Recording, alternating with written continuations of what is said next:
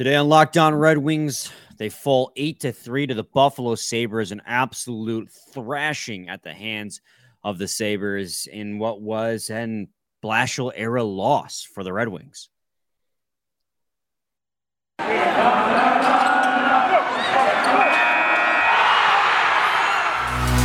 You're Locked On Red Wings, your daily podcast on the Detroit Red Wings. Part of the Locked On Podcast Network, your team every day.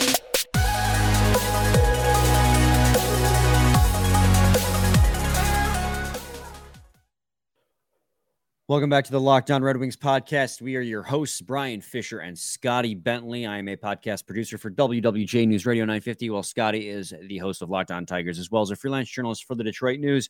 And I do not want to do this episode, Scotty, with every fiber of my being. I just wanted to turn the T V off and go to bed. But we got to do our jobs. We got to talk about it. I, I really wanted to start recording this when it got to like Five, five. Yeah. To be honest with you, I was like, I, I literally, they scored the fifth. I was like, I'm ready. I, I'm ready to talk about this game. Whatever happens after this is is just going to be icing. When they got that power play, I looked over to my girlfriend Allison and I told her, if the Buffalo Sabres score here to go up five to three, it's it's going to be game over. Like this this power play for the Buffalo Sabres is going to make or break the team for the Detroit or the game for the Detroit Red Wings. And I was spot on, because what ensued after that goal was just pure laziness. Uh, d- defeat. I, I, there's so many bad adjectives you could use to dis- describe what we witnessed in the last ten minutes of that third period. But it wasn't even the last thir- ten minutes of the third yeah. period. That was just the accumulation of just getting. How about the first twenty-five minutes of the game? That was how about the- how about like ha- at halftime, right? The ten minute mark of the second, having like b- being outshot like twenty-seven to ten or something ridiculous. How about that? Yeah, absolutely. It was a disgusting game from start to finish. And I said it in the cold open, and I got to catch myself, because it's so easy to want, because our emotions are still so very raw from having just witnessed this absolutely yeah. embarrassment of a game, to want to overreact and, and, and just say like, this is awful. But now this is three of the last four games in which you've lost big, and two of those were absolutely, you got your doors knocked off. And you could say that in game against Boston, the hashtag underlying numbers looked good against the Boston Bruins, but you still lost five to two in that game as well. No, five to one, right? Five to one. Yeah, it was five to two against Devils, yeah. five to one to the De- uh, Boston Bruins.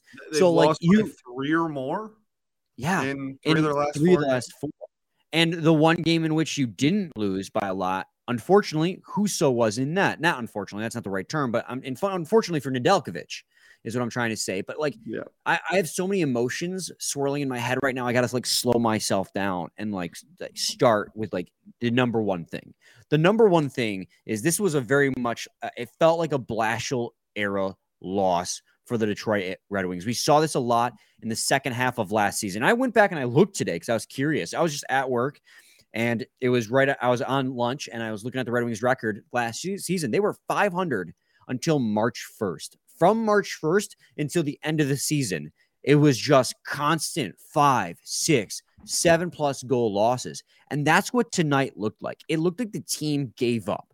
The wheels fell off. The confidence was gone. The defeat was there. And it's because from start to finish in this game, they were outplayed by the Buffalo Sabres. Now, we both know what our predictions were at the start of the season, Scotty. We had Buffalo as the seventh place team in the division because they we thought they were incredibly young, and that while that talent was all there, they probably were not going to be a competitive team yet this year. So far early in the season, they have proved us wrong every step of the way. Not that we're always one hundred percent right. We're probably more wrong than we are right most of the time. But the Buffalo Sabres have looked fantastic and looked fantastic in this game. They held you to eighteen shots in this game. You They they outshot you. forty-six was the final tally on shots to eighteen. That's almost thirty. They weren't just dominating you in their offensive zone. They were dominating you in their defensive zone. You couldn't enter the zone. In the first period, Scotty, the offensive zone, go, crossing the offensive zone with possession. I remember them putting this graphic up. The Red Wings had twenty-two percent success rate, where the Buffalo Sabres had sixty-six. And it was the same problem we saw the first um, ten games of the season. What is this? The tenth game now. And that's why I want to like slow down and make sure, because my emotions are very raw, not to overreact, because it has been just ten games under a new regime with a lot of new players on this team and a lot of youth on this team, not to be like, it's the end of the world, because th- things like this, things like this game should never happen, but losses, bad losses are going to happen while this team tries to figure it out. But this game tonight was unacceptable on so many different levels. It was embarrassing what the Buffalo Sabres had had done to you. I don't care how hot of a start they're off to. You never lose eight to three. You ready for the corniest line ever? Go for it. It's Halloween night, and that game was the scariest thing I saw all day.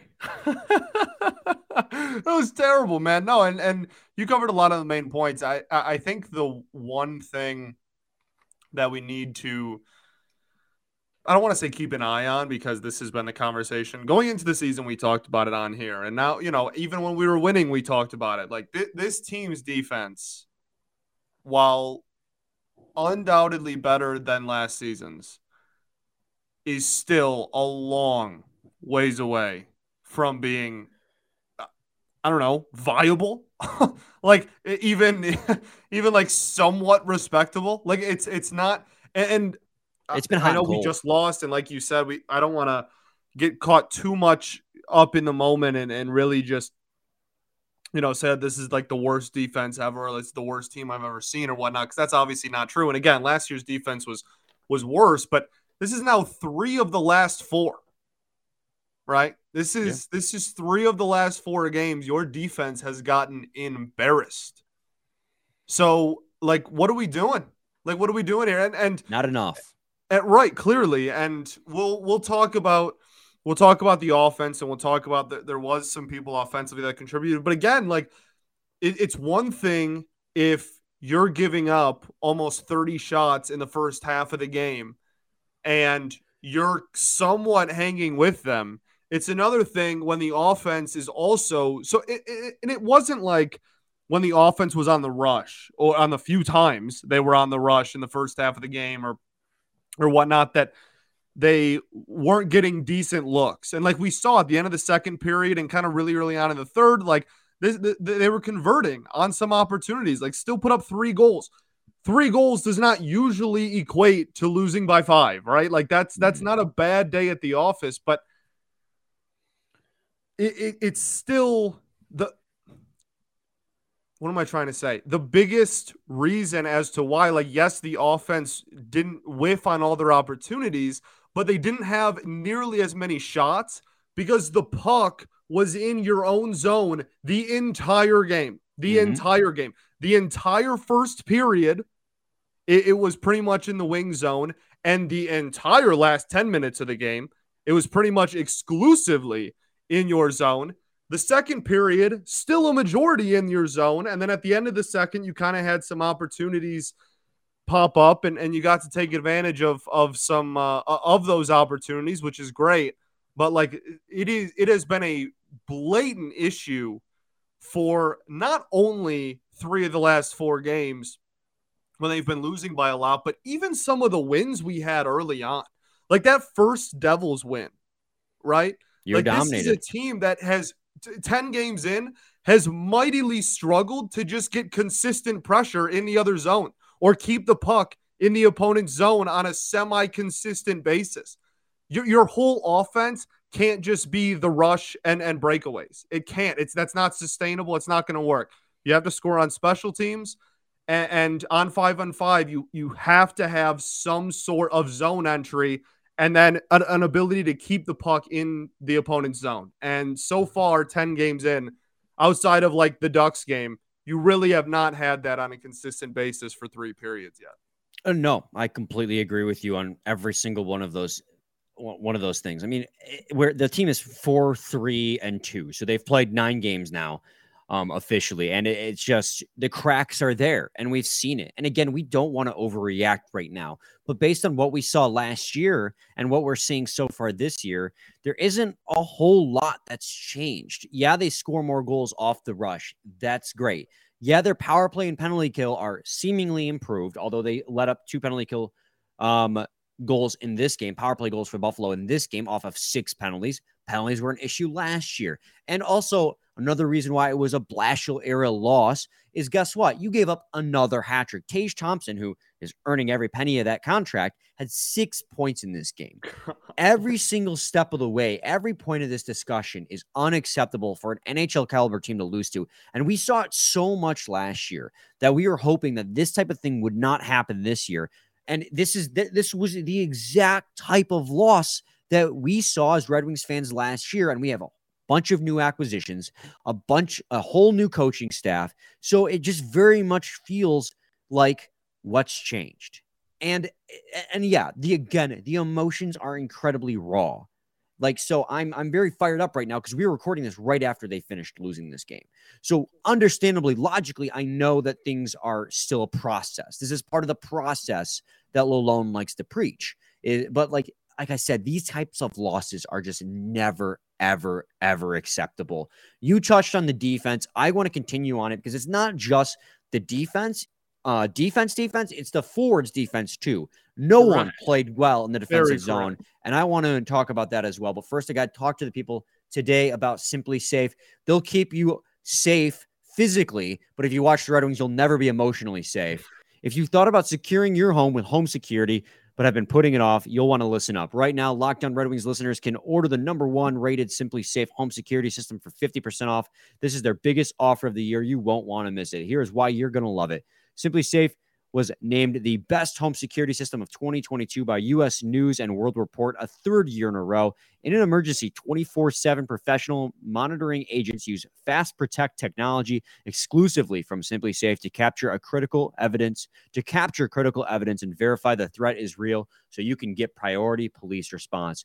SimplySafe is whole home security with advanced sensors for every room, window, and door, H D security cameras for inside and out, smarter ways to detect motion that alert you only when a threat is real, and even hazard sensors that detect fires, floods, and other personal threats to your home. twenty-four seven professional monitoring service costs less than one dollar a day, less than half the price of A D T's traditional professionally installed system.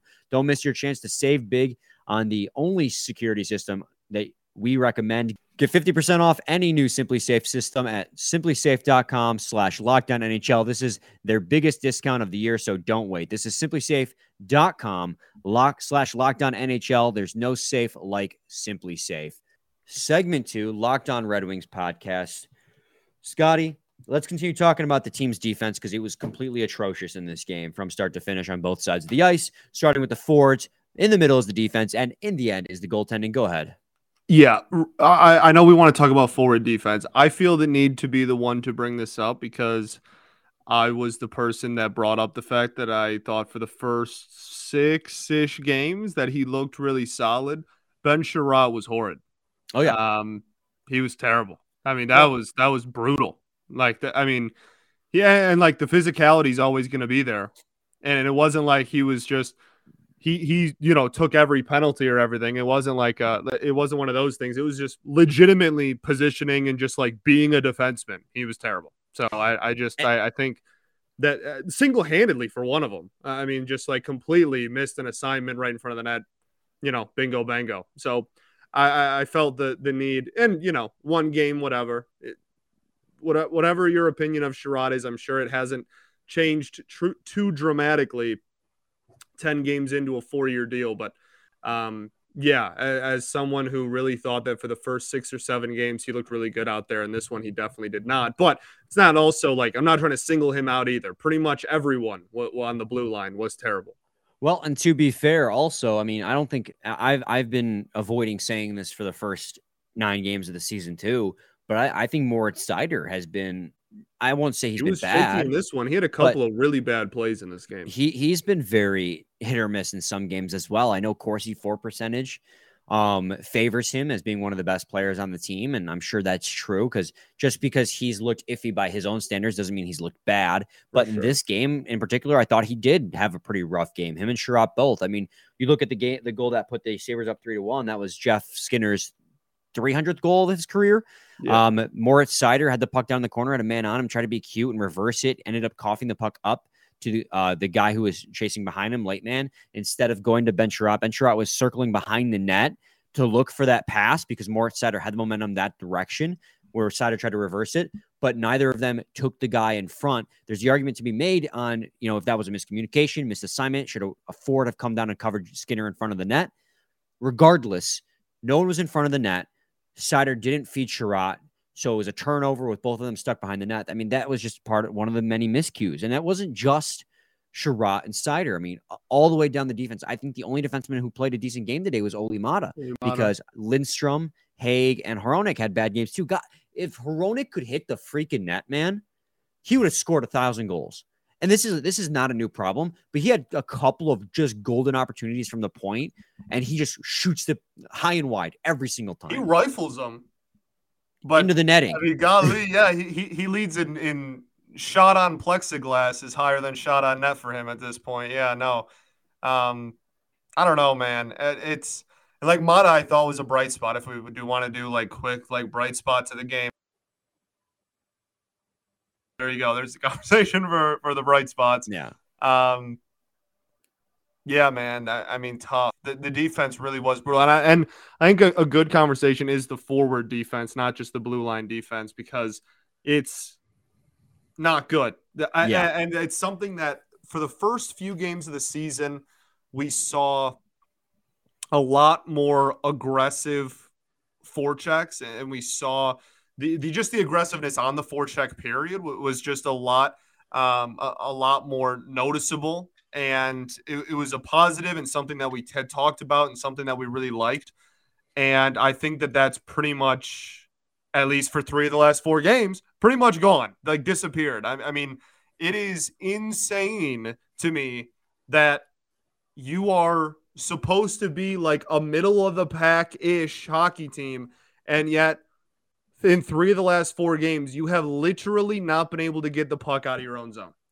Yeah, and like, in the last three up, of the four, they're, they're, it's it's impossible. Uh, apparently, it's it's a it's a giant feat just to get the puck out of your zone, even if it's into the neutral zone. Like just just to get the puck out of here is apparently the, the biggest ask on the planet. Like it, it it's it's unbelievable to me. In the last three or four games, you've just at, you've looked like last year's hockey team. You you don't yeah. look like you're any you don't look any improved from last year's hockey team, and that's that, that's really scary to see. And I understand it's early in the season and they're still figuring things out. I'll keep repeating that to my grave, but you know you need to see the improvements on a consistent basis. We've seen them play good games. The first game of the season against Montreal, they played fantastic. I mean, the game yeah. against L A, they battled back and stole a point. But I, it, the game against Anaheim was a fantastic game by them. But you got to do it against real caliber opponents. Right. And, you know, Minnesota's off to a slow start. Buffalo's off to a hot start. They're one of the, you know, better teams in the league start of the season here. They're and they absolutely in the Atlantic now? Yeah. Well, that's another thing, too. This game was for second in the Atlantic, yeah. You, you want to preach um, you want to preach patience, not patience. Be, like, you want to preach, like, how this team is still in it, right? Like, how it's still early in the season. I mean, just look at the standings. Ottawa's in last place in the division with eight points. Buffalo's in the second place in the division with twelve. Four points separates the last place from the second place in the division right now. That's how competitive competitive this division is. So, yeah, you've gotten thrashed the last three of the four games, but you're still in it. So if you can figure it out, like it's like you're being. That's why there's frustration. That's can- why, because this is a, a team with higher expectations. We have raised the bar for what we expect out of this team and, and out of these players and, and out of these coaching staff and out of this everything. This organization, the the fans, the analysts, the you know, you and I who talk about it every day, everybody has raised the expectations and the level that we expect out of this team because they had a good offseason to pretty much everybody's eyes. And we are trending in the right direction. And last season, even though it was still certainly not great and the second half was kind of a dumpster fire, it was still somewhat of a step in the right direction and they're trending upwards. This was supposed to be another step in the direct, right direction season. I still think it will be. This is, again, we're not trying to be like the chicken with its head cut off, like, oh my goodness, the sky is falling. But it, the re I'm just you can still be mad about right, this game. I'm just explaining that the reason it's frustrating is because I have, I, I, I'm tired of saying, oh, well, it's an outlier. So, like, you know, let's just have a short memory and move on and try to get back on the horse named Friday. Like, no, this is, at this point, like, at what point is it no longer an outlier? Like, this is three of the last four games. Like, at, it's at some becoming point, a trend. It's no longer an outlier, and you're just getting dominated. And that yeah. needs to be obviously nipped in the bud. It is becoming a trend, and it's something that got, they have to address very quickly here. When we come back, we'll, we'll finish up this conversation, finish up the episode. We still got to talk about Nedeljkovic. We still got to talk about the number of penalties that they've taken in this game. And, I mean, I guess ended on a high note. We'll talk about Larkin, and we'll talk about the fact that the new acquisitions continue to produce even in an absolute shelling of a game that this was. Next on Locked On Red Wings. Segment three, Locked On Red Wings podcast. I just, okay. So I haven't even talked about it yet. Like the offense, the offense's defense. So Tage Thompson's first goal, the team as a whole could not get control of the puck and they couldn't get it out. It was like a minute and a half of consistent pressure that led to that goal. The second goal for Buffalo, see if I have it, missed assignment by either, I, I have it written down as Ernie or Perron, where it was Lindstrom was out in front, had his guy tied up. The Haig was going to goal? second goal. Haig had the Haig was going to take the guy who was coming out from behind the net, and there's a guy out in front. Either Ernie or Perron has got to pick up that guy who was left out in front, which in this case was Quinn, and Quinn was wide open and scored. I mean, that was another story of this night is the amount of guys who were just left open, uncontested in the slot. And sometimes the defense missed the assignment. Sometimes the forward didn't pick up their guy. It was just a ton of, I wouldn't call it miscommunication, but misfires is maybe the better term, where people didn't know who they were supposed to be covering. And that was, that, that is very true for the forwards as well. I mean, that just, that was the recurring theme for sure among the defense with the entire team, is that they just kept missing assignments, leaving guys wide open. And that's not just been this game. In all the games they've gotten shelled, it's leaving guys wide open where they shouldn't be. I mean, how many times was it a game against the loss against the Devils? I kept tweeting out like weak side in all caps, or was it Chicago? It might have been Chicago, because they continually aren't looking for all year. They they yeah. keep watching the puck. On Quinn's goal, there were five guys down low inside the slot area. In like it, all five wings, Detroit Red Wings, were in that slot area, except for the guy. So I guess four with the guy that was tailing the guy behind the net. None of them took the guy that was in the slot wide open. Not a single one. Like, it's just team defense as a whole. They're not sure what they're supposed to be doing. They're just watching the puck. Been a continued trend. Yeah, man. It's uh, it's so frustrating. And it's something that we talked about a lot last season as well, about like, hey, this defense is really bad, but the forwards are really responsible for how bad the defense is too. And you brought in guys like Perron, and you brought in guys like Andrew Kopp, like your bigger free agent acquisition. Like, and where's that Kopp was... been? Right. Yeah. And and so it, it's just, you brought in a lot of players to try and help the two-way game and bring in two-way forwards and, and, and help the, the forward defense. And it just really hasn't translated into a whole lot. Like I said, so far in the regular season, when they have found defensive success in the forward group, it has been to just being ridiculously aggressive on the forecheck and just sending dudes down ice and just applying pressure and seeing what happens. And sure, against really good teams, you're going to get burned sometimes. Absolutely. But like, I mean, golly, it's better than just sitting back and waiting for something to happen, or just sitting back and, and, and trying to figure out where your assignment is. And then, oh, well, you know, there's seven. Like, maybe, I don't know. And, and, and I know it's not as simple as like, oh, you know, it, it works against one team, so we're just going to keep doing it. Or it's not, you know, it's it's not a one-size-fits-all approach. It's not just, oh, we can just be really aggressive and rush people, and that's just going to solve all the problems. I'm not trying to say that, but like, tr- make adjustments, Ma- yeah. do something else besides just, just sitting back in your own zone and, and then just consistently trying to poke and clear. That's like all we did. And we weren't, it wasn't working. So like, maybe try something else.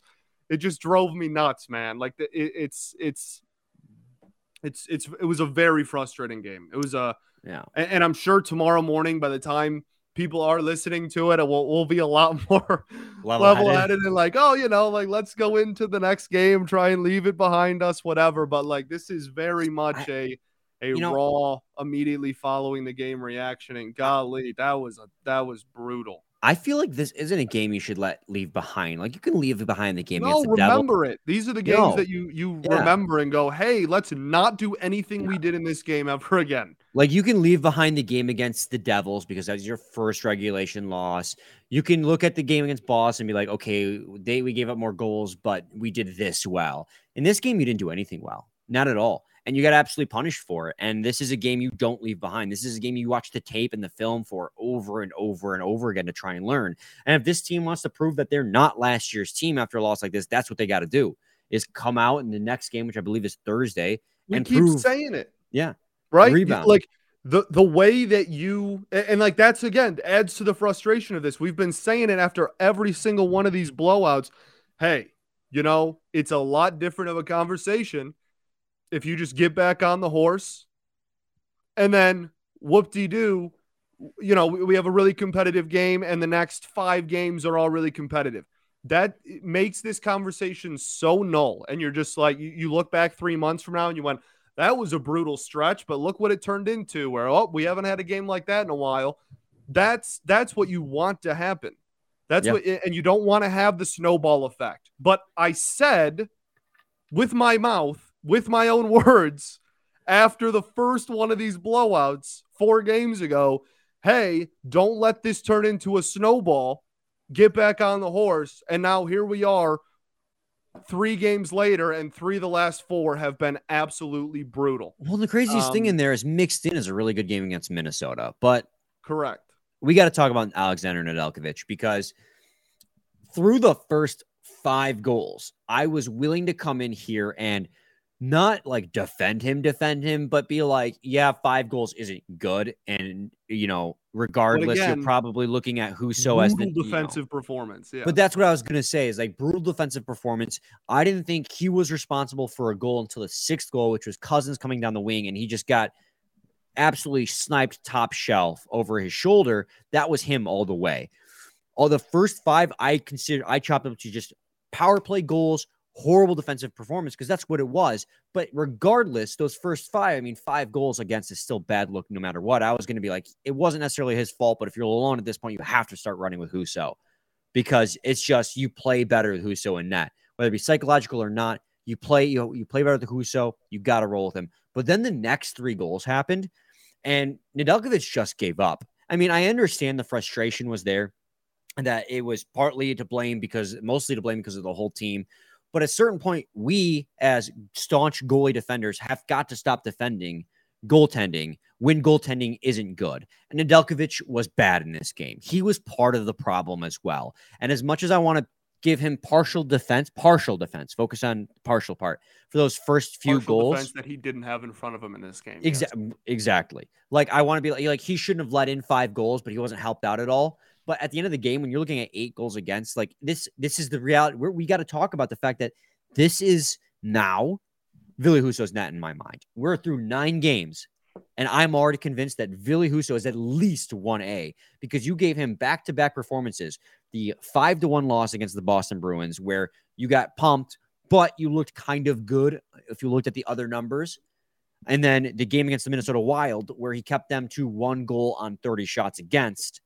And mind you, they have Kirill Kaprizov on that team as well. So you did back-to-back starts. The team looked better with him in net. You go back to net, and the team falls apart. I'm not saying this is Ned's fault, but he looked bad in this game. He looked awful, and I'm not going to defend him. So next start, you go with Husso. And if he plays well, you go with Husso again. And if he plays well, you go with Husso again. Because this roller coaster that is this Red Wings team, and this roller coaster that is Alex Nedeljkovic, has not solved itself. Nedeljkovic looked shaky in the preseason as well. And I... Through the first two periods, I would argue that Nedeljkovic kept the team in the game, because he made two or three good, uh, really good plays. There was one goal in the third period that absolutely broke him, where it was a sequence of just incredible play after play after save after save after save, and they finally scored. And that was, I think, the Olli Määttä deflection. So maybe the fifth, the fifth goal is what broke him. And that's the one where I said that if they score here, it's game over. He made a sequence of really good saves, and then that tip went right between his legs, and that broke him. And I just, I think for the time being, you just have to run with Husso, because he's got it together. And Alex Nedeljkovic is just, he hasn't figured it out. And it's not completely his his fault, but he definitely shares part of the blame. Yeah, dog. You're no one should come on air or, or, or start talk, have a conversation with somebody or whatever and defend whoever was in that after giving up eight. Okay. Like there's, there's a difference between like, oh, you know, the defense didn't really look good in front of him. He kind of got hosed there, kind of hung out to dry, you know, we lost two to four. Like that's a lot different than, hey, the defense really sucked. Like this isn't his fault at all. And we lost three to eight like that. Those are a lot different conversations. And one of them, I don't think should exist. Eight goals against is brutal. And yeah. We've talked about it a lot on here. Obviously, as you said, that his start to the season has been shaky at best. Uh, it has not been a great one. And I agree with you. And I think my mindset is just, it was all terrible. So like, like, sure, it's not entirely Ned's fault. I agree with that. The defense was atrocious. It is certainly not, th- this is not, oh my good, you know, we gave up eight goals. We lost by five. This is all Ned's fault. No, not even close to all Ned's fault. This is everybody's fault.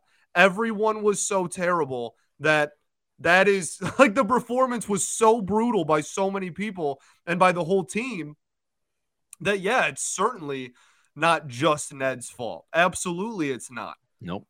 Yeah, but I mean, he was just as bad as everybody else because everyone was brutal. So like, yeah, I, I that's how I view it is. It's not a, everybody loves to have like a scapegoat or loves to have like a, you know, there's no this scapegoat person, in this game. The entire team is just awful. Right. Or like this, this person's the reason that, that everything's going down the, the gutter or whatever. Like, nope, everyone was brutal. This was a, a hold your hands and let's all just put up this performance together. And that's what happened. So yes, Ned, certainly not all his fault.